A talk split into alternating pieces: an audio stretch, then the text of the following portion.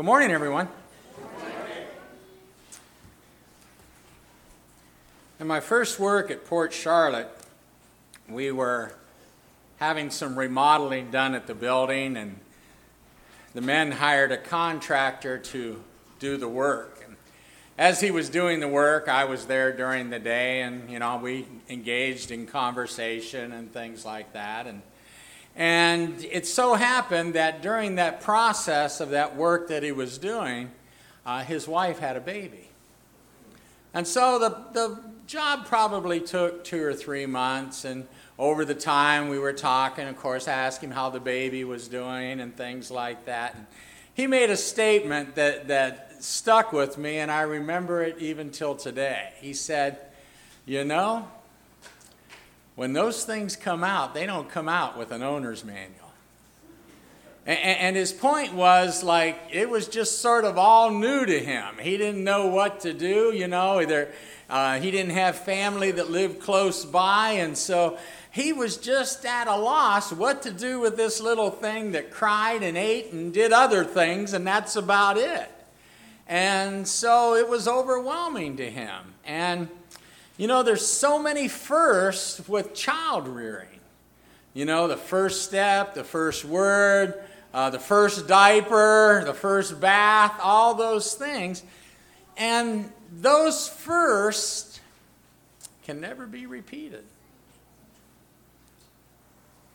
In addition to those first things that are etched in our memories, the first smile, the first giggle, the first laugh, the first step. There's also some firsts that cause us heartache. First time he or she breaks up and their heart is broken. The first time they rebel against the things that as parents that we've tried to instill in them. And those first hurt our hearts. They hurt our hearts terribly. And so, child rearing is an awesome responsibility. And thankfully, you and I, as New Testament Christians, have an owner's manual. We have the Bible.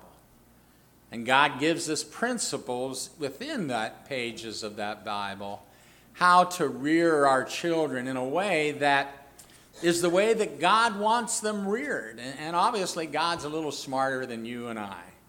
And He has an infinite wisdom. And if God says this is the best way, these are the best principles to use, then we as New Testament Christians should probably trust in God's wisdom. But this morning, we're going to consider some essentials that I think come into play and, and I think there's biblical background for them in, in child rearing. The first essential is that we have to be a good example. We have to portray to our children the kind of person that we want them to be. You know, our kids are going to follow our example. I can remember one time as a young person, and I don't know, I don't think mom said this to me. She might have been talking to a friend of hers or something. But I remember her saying, he walks just like his father. And if you have to had to know, if you, my father grew up on a farm, so he grew up. If you needed to get someplace, I mean, you got there. He didn't mess around when it came to walking. I mean, he was about getting to what needed to be done, and and just I followed his example. Even in Ghana, the Ghanaians, back when I was younger, not so much now, could say, you know, Brother Bob, you know how to walk. And I imitated my father in that. And so there's many good things. I imitated his, his hard work ethic and his honesty and those things. And so there's our children imitate us. And even God recognizes that when Solomon came to the throne of Judah, of Israel, and, and God says to him, Follow in the steps of your father David. You know, follow his example. And, and of course, he wasn't referring to the sins that David committed while he was there uh, living, but the, the good things, the, the things that, that were good that David did, you know, and it must have been something because God said that David was a man after his own heart. And so God says, and now if you walk before me as your father David walked in integrity of heart and in uprightness, to do according to all that I've commanded you, and if you keep my statutes and my judgments, then I will establish the throne of your kingdom over Israel forever, as I promised David your father, saying, You shall not fail to have a man on the throne of Israel. And that's in 1 Kings chapter 9, verse 4 and 5. And Solomon, for a large part of his life, imitated and followed in the steps of his father. But we read in his latter years, his pagan wives led him away from God. But God understood that our parents, that parents have an influence upon their children. And so we want to be, we want to set the proper example. I think of Timothy in 2 Timothy chapter 1 or, or chapter 2 and verse 5, where, where Paul's talking about Timothy's um, mother and grandmother, that his faith developed from their faith. There was an example set there. But also in the Bible, there's some not so good examples. Do you remember King Ahab and Queen Jezebel? They had a daughter, Athaliah. And the text says in Second Chronicles chapter 1, verse 5 and 6, that Jehoram, when he was 32 years old, uh, he became king. He reigned eight years in Jerusalem, and he married the had the daughter of Ahab as a wife, and he did evil in the sight of the Lord. And then in Second Chronicles chapter 22, verse 2 and through, uh, 3, Ahaziah was 42 years old when he became king. He reigned one year in Jerusalem. His mother's name was Athaliah, the daughter of Ahab and Jezebel, the granddaughter of Omri. And it says here that she, let me get that back here. He walked in the ways of the house of Ahab, for his mother advised him to do wickedly. So here's Athaliah. She sees the actions of her father Ahab and her mother Jezebel, and that's the behavior that she imitates. Christina Bockish, in her article, Does Addiction Run in Families? What statistics reveal writes children of addicts are eight times more likely to develop an addiction. A 1985 study suggests a strong genetic component, particularly for the onset of alcoholism in males. Sons of alcoholic fathers are four times more likely to become alcoholics. The use of substances by parents and their adolescent children is strongly correlated. Generally, if parents use drugs, sooner or later their children will use them as well. Children who use drugs are more likely to have one or more parents who also use drugs. You know what that study tells us? We set an example for our children. My children see me drinking beer or drinking alcohol. Dad did it. It's okay. My children see me smoking dope or using illicit drugs. If dad did it, it must be okay. Children see me smoking cigarettes or smoking a pipe or smoking cigars. If dad did it, it must be okay. Children follow the example of their parents. Of course, we all say, don't do as I do.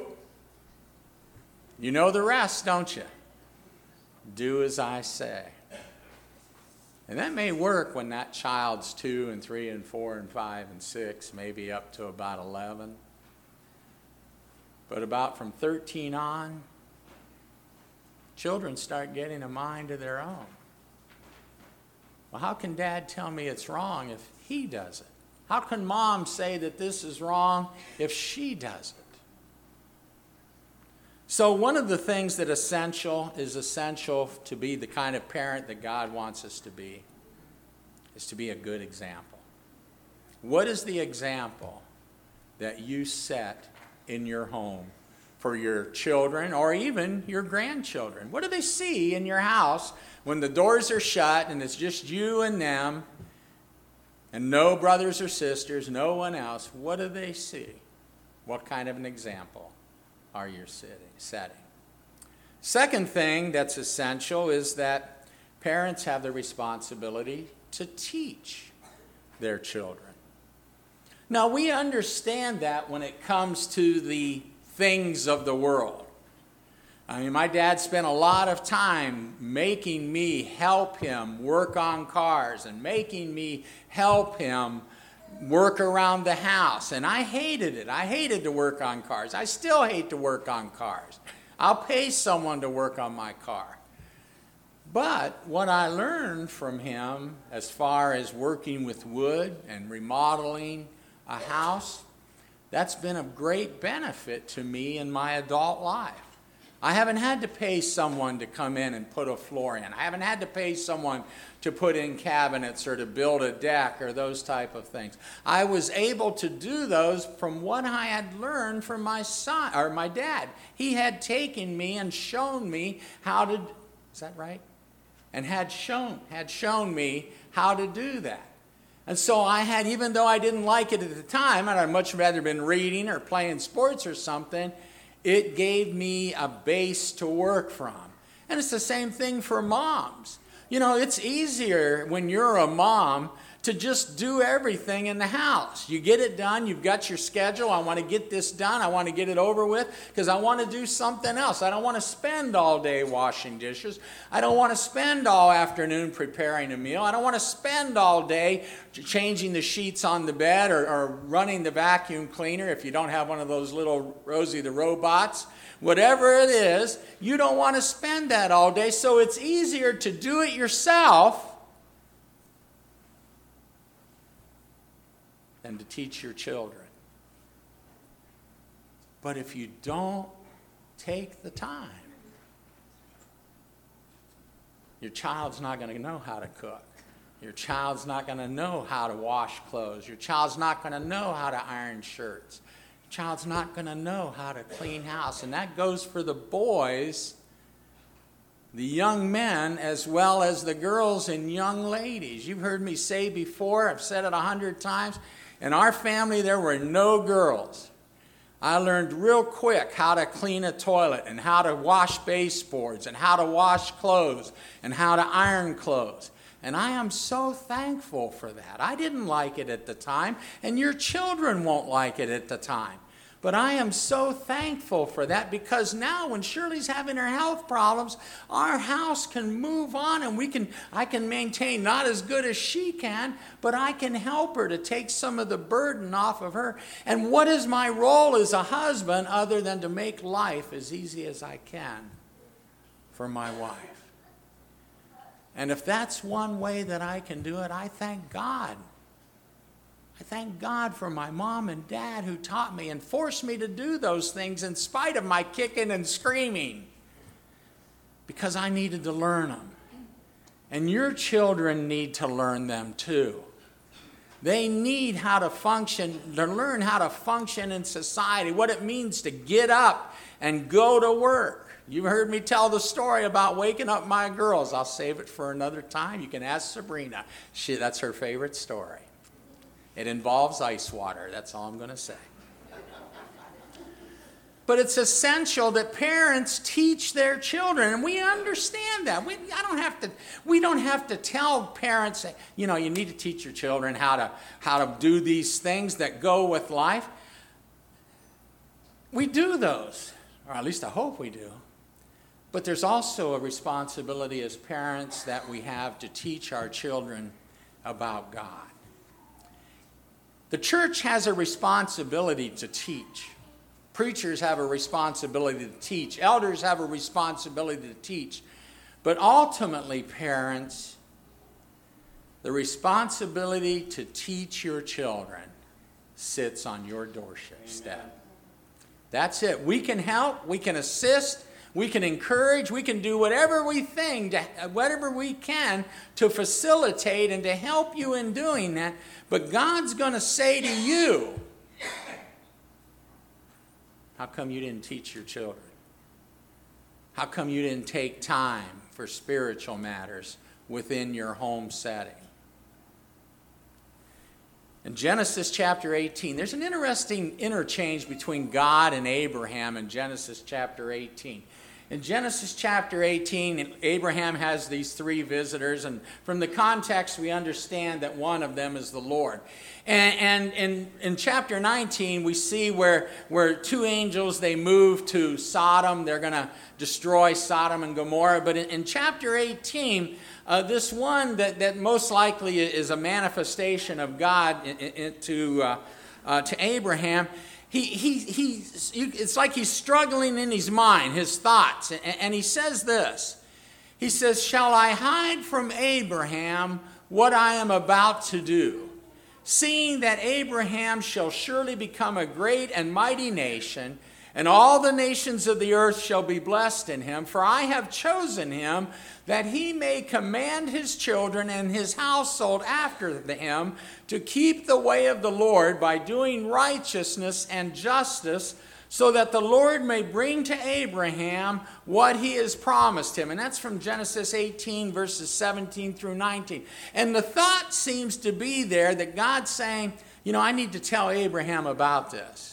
I need to tell Abraham what I'm about to do with Sodom and Gomorrah because I know he's going to share that with his children and grandchildren and his ancestors, and he needs to do that so that they might understand obedience to God is a serious thing.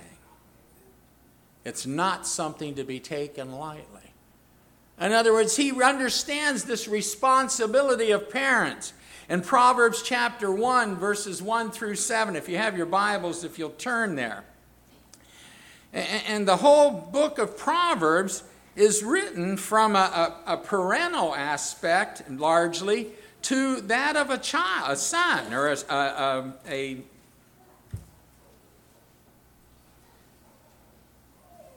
son or a daughter, a child, not a, not a little child, but anyway. Uh, Proverbs 1 1 through 7. The Proverbs of Solomon, the son of David, king of Israel, to know wisdom and instruction, to perceive the words of understanding, to receive the instruction of wisdom, justice, judgment, and equity, to give prudence to the simple, and to the young man knowledge and discretion. A wise man will hear and increase learning, and a man of understanding will attain wise counsel. To understand a proverb and an enigma, the words of the wise and their riddles. The fear of the Lord is the beginning of the knowledge, but fools despise wisdom and, and instruction. If you're familiar with Proverbs, the first, I believe, about eight chapters deal with this idea of the wisdom of God, that it centers around this wisdom of God. But from then on, there's these various wise statements about life. If you train up a child in the way he shall go, most likely when he is older, he will not depart from him. They're not hard, fast rules, but there are generalities, they are wisdom that if you do this, most likely this will be the result. If you don't become a co-signer for someone, you're probably not going to uh, sever that relationship or cause that relationship to some way end. And so you have all these wise sayings that deal with life. Just life. And so as a parent, we're obligated to teach our children those things. We're obligated to teach them about God. And we saw in verse uh, chapter 6, verse 4 of Ephesians, that we are to train our children in a nurture and admonition or the discipline and the training, instruction of the Lord. God expects parents to do that. And many commentators, where it says fathers, will take the position that refers to parents, that when fathers are used plural, that many times it refers to parents in general. Maybe, maybe not the case, but obviously there is a responsibility there. In Deuteronomy chapter 6, verse 4 through 7, God tells Jewish parents that they were to train their children, they were to tell them these laws. And it's clear that Lois and Eunice, or Unike, however you want to pronounce that, that they taught Timothy. So, parents, if you don't teach your children, if you don't teach them about life, and if you don't teach them about God and a godly life, do you know who's going to teach them? The world is going to teach them. That's who's going to teach them. Sometimes, as parents, and, and, and, and I know this is a delicate subject, Sometimes, as parents, they don't want to talk about the physical aspect of a, a, relationship between man and women. They're all embarrassed about talking about that, especially the older generation. But if you don't teach your child, you know who's going to teach them? People like Hugh Hefner People like these Jerry Springer. People, these nuts out there that are twisting this beautiful thing that God has made. That's who's going to teach them. And so, parents, it's essential that we teach our children. We teach them about life and we teach them about God. Another thing that is essential, it's essential that parents correct their children. Now, that doesn't necessarily mean that you go out and buy a baseball bat to beat your child. In Hebrews chapter 12, if you have your Bibles, if you'll turn there.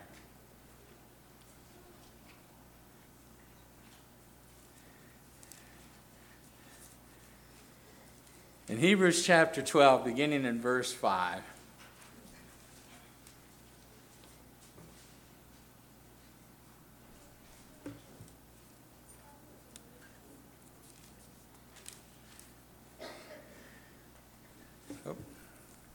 Turned that page six times. I'm still on the wrong page. Uh, Hebrews chapter uh, 12, verse 5.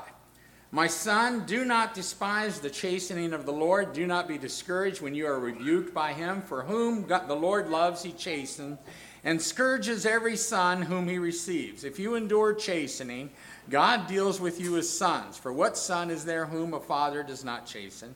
But if you are without chastening, of which all have become partakers, then you are illegitimate and not sons. Furthermore, we have had human fathers who corrected us, and we paid them respect. Shall we much more be readily subject and be in readily in subjection to the Father of spirits and live? For they indeed for a few days chastened as seemed best to them, but he for our profit, that we may be partakers of his holiness. Now, no chastening seems to be joyful for the present, but painful. Nevertheless, afterward it yields the peaceable fruit of righteousness to those who have been trained by it. What's the Hebrew writer saying? He said, God's going to chasten us, He's going to correct us. Sometimes that correction's very painful. Sometimes that correction comes down where our brethren say to us, You're walking a path I can't walk with you and I'm no longer in fellowship with you. That's painful. That would be so painful to me as a Christian because Christians are my friends. I have hardly any friends outside the body of Christ. And to not be in fellowship and not have that friendship would be something that would be very hard for my heart to take, let alone to be out of fellowship with God. So God will correct us. And if God's going to correct me, and God is going to correct you, it seems to behoove us that we should correct our children to make sure that they stay on the path that God would have them to be. Proverbs 19, verse 18 Chasten your son while there is hope. I can't tell you how many times in the years that I've been here in Auburndale Get this knock or the buzzer will ring, and there will be a grandmother or mother. And, and typically, this is the conversation. I have a 15 year old son or a 15 year old daughter. Usually, it's that, that age range. And essentially, she said, they've just gone crazy. they're, they're you know, I can't control them anymore. I want them, want to bring them to church. You know what she's saying? She's going to bring them to church, and we're going to straighten out in, in six weeks what she's allowed to happen over 15 years. I'd like to say I could. I'd like to say we could. But it's not going to happen. It's not going to happen. Chasing your child while there is hope. Foolishness is bound up in the heart of a child. The rod of correction will drive it far from them. Proverbs chapter 22 and verse 15. Had a conversation where a, a person said, You got to beat your children with a rod or with a stick. Well, sometimes you have to paddle your children, but some children you don't have to paddle. There was, you know, sometimes all it took for our girls was just a look. And they got the message. I didn't have to spank them. There was times that I did have to spank them. But you shouldn't have to spank a 12-year-old, a 13-year-old, or a 14-year-old, or a 15-year-old. But if that child is rebellious and that's the only thing that they understand, God says do it. Now, he's not talking about beating your child so mercilessly that they end up in the hospital or they end up with a broken bone or bloody legs. But what God is saying there, that you have to get your child's attention. They have to understand that there's something that needs corrected and it's serious enough that mom or dad has to paddle you to make you understand how serious this is. Anybody have, ever have their child start to run out in the street? If you're, just put your hand up. You know y'all have. Here's what you said Oh, Sabrina, please come back from the street. Please don't run out there. Is that what you said? Didn't sound like that at all, did it? It got real serious there for a moment. You may even grabbed your child by the hand and yanked them back. And afterwards you think, is their shoulder still in socket? Sometimes it's like that with a child. God talks about some that you snatch from the fire. You grab them. You have to get their attention. And God expects us to do that with our children. Proverbs 23, verse 13 and 14. Do not withhold discipline from a child. Even if you strike him with a rod, he will not die. If you strike him with the rod, you will deliver him from death. How many here like being spanked when they were a child? Yeah, I ain't putting my hand up on that one either. It hurt. It hurt. It hurt my pride. It hurt my south end. It hurt. I didn't like it. You know, and, you know, believe it or not, I might have been a little bullheaded when I was young. And sometimes it took two or three times for the message to get through. But once it got through, I wanted to stay away from that. Well, a child has to understand there are some things that are non negotiable. That it's either this way or there's discipline, there's correction involved. Now, not every child is the same. Some children, like I said, you can just give them the look or have a talk with them. Other children, a little more stubborn, a little more hard headed, we have to deal with differently. A parent who truly loves their child, listen to this. A parent who truly loves their child will correct that child. My son, do not despise the chastening of the Lord, nor detest his correction. For whom the Lord loves, he corrects, just as the Father and the Son whom he delights.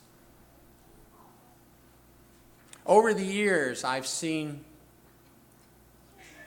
parents, not necessarily within the congregation, but I've seen parents that it was obvious that they did not discipline their child.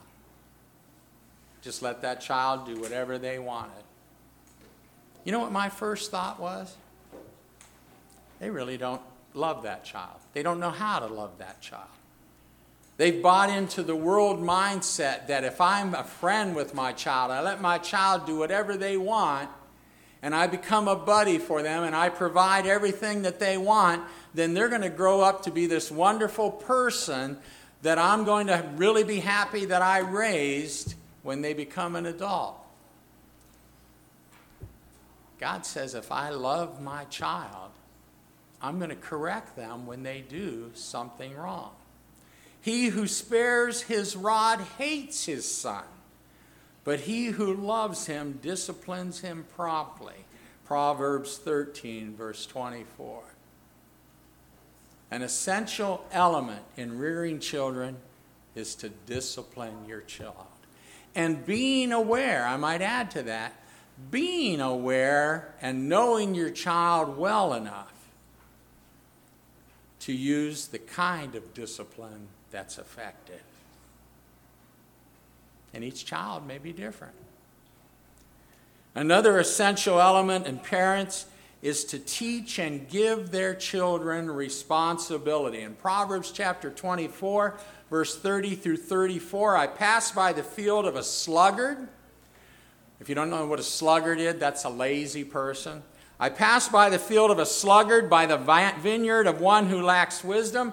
I saw that thorns had grown up over all over it. The ground was covered with weeds, and its stone wall was broken down. When I saw this, I gave careful consideration to it. I received instruction from what I saw a little sleep, a little slumber, a little folding of the hands to relax and your poverty will come like a bandit, and your need like an armed robber. What was the wise man saying? Your child's going to be living with you when they're 40. That's what he's saying. If you don't teach your child responsibility, if you don't teach them how to live life and specifically how to live it in a godly way, you're going to be that statistic that we're reading about all the time. Where children are living with their parents into their 30s and the 40s and 50s, and pretty soon they're going to be retiring in your house. If we don't teach our children responsibilities. Where did Samuel find David when he went to anoint him as king? You know that story. Samuel goes to Jesse, and God tells him a son of Jesse is going to be the king to replace Saul, the king of Israel. And Samuel goes to there, and, and Jesse brings out his boys. Man, he, can't you just see him? It's one of those stair step kind of things. He brings them out. No, not this one, not this one, not this one, not this one, not this one. Oldest down to almost the youngest. Where was David? He was the youngest. We don't know exactly how old, but he was probably in his teens or so, maybe late teens, early 20s. Where was he? He was out in the field, what? Taking care of the sheep. That was an easy job. You just sort of lay back and you play with your Game Boy, right? Play with your Game Boy while the sheep are running around. I seem to remember something about a bear and a lion. And there's something in David's life he talks about that? Didn't he say to Saul, you know, Saul says, What are you going to do to Goliath? He said, Man, I killed a bear. I killed a lion. You just give me a rock and I'll take care of Goliath. That's a paraphrase. But Jesse taught David responsibility. And do you think that responsibility had any effect on David's life? The Lord is my shepherd. I shall not want. You think that had any relation to what David did when he was a young guy? Of course it did. Children need to have responsibility. When Elijah called Elisha, what was Elisha doing? He wasn't on his Game Boy. He wasn't playing his, is it PS2? No. Whatever that thing, Nintendo, if you're old school. He was out plowing, plowing with 12 yoke of oxen. Children need to have responsibility. Jeremiah said in Lamentations chapter 3 verse 27, "It is good for a man to bear the yoke in his er, in his youth, In other words, give your children some responsibility. We talked a little bit about that. Give them a job. When they're two, they can do something if it's just merely picking up their clothes or their toys. Give them a responsibility. Because if you don't give them responsibility, I'm not a prophet or the son of a prophet. But when you get to heaven, you can tell me, Bob, you were right. My child lived with me till they were 40. Children need to have responsibility. And then lastly, and, and, we understand this, it's essential that children or parents love their children. And I'm going to put this caveat on it because I think it's vital is it's not the love that the world says that we should have for our children. The world says if we love our child, we'll take them all these places. We'll give them all these opportunities to play sports, to take piano, to, to do all these extracurricular activities. If we love our child, we'll buy them the latest games or whatever, you know, the nicest clothes, the name brand clothes. That's what the world says. And I'm not saying that anyone here does that. But let me tell you what God says about love. Love is patient and kind. Now, God doesn't say that love is patient and kind only when you feel good. Love is patient and kind even when you come home from work and you've had a rough day at work. And your child says something or does something that aggravates it, aggravates you. So immediately you take all your frustration of work out on your child. God said, Love is patient and kind. Love is not jealous or boastful or proud or rude. You've heard me say many times we will talk to our loved ones and say things to our loved ones that we would not say to a stranger. One day, Sabrina was with the kids, and, and, and I made a statement that from when I grew up, sticks and stones will break your bones, but words will never harm you. And Sabrina corrected me, and she was right to do so. Words hurt. Words hurt deeply. You tell your child they're dumb, or they're stupid, or they can't do anything right. And that sinks in.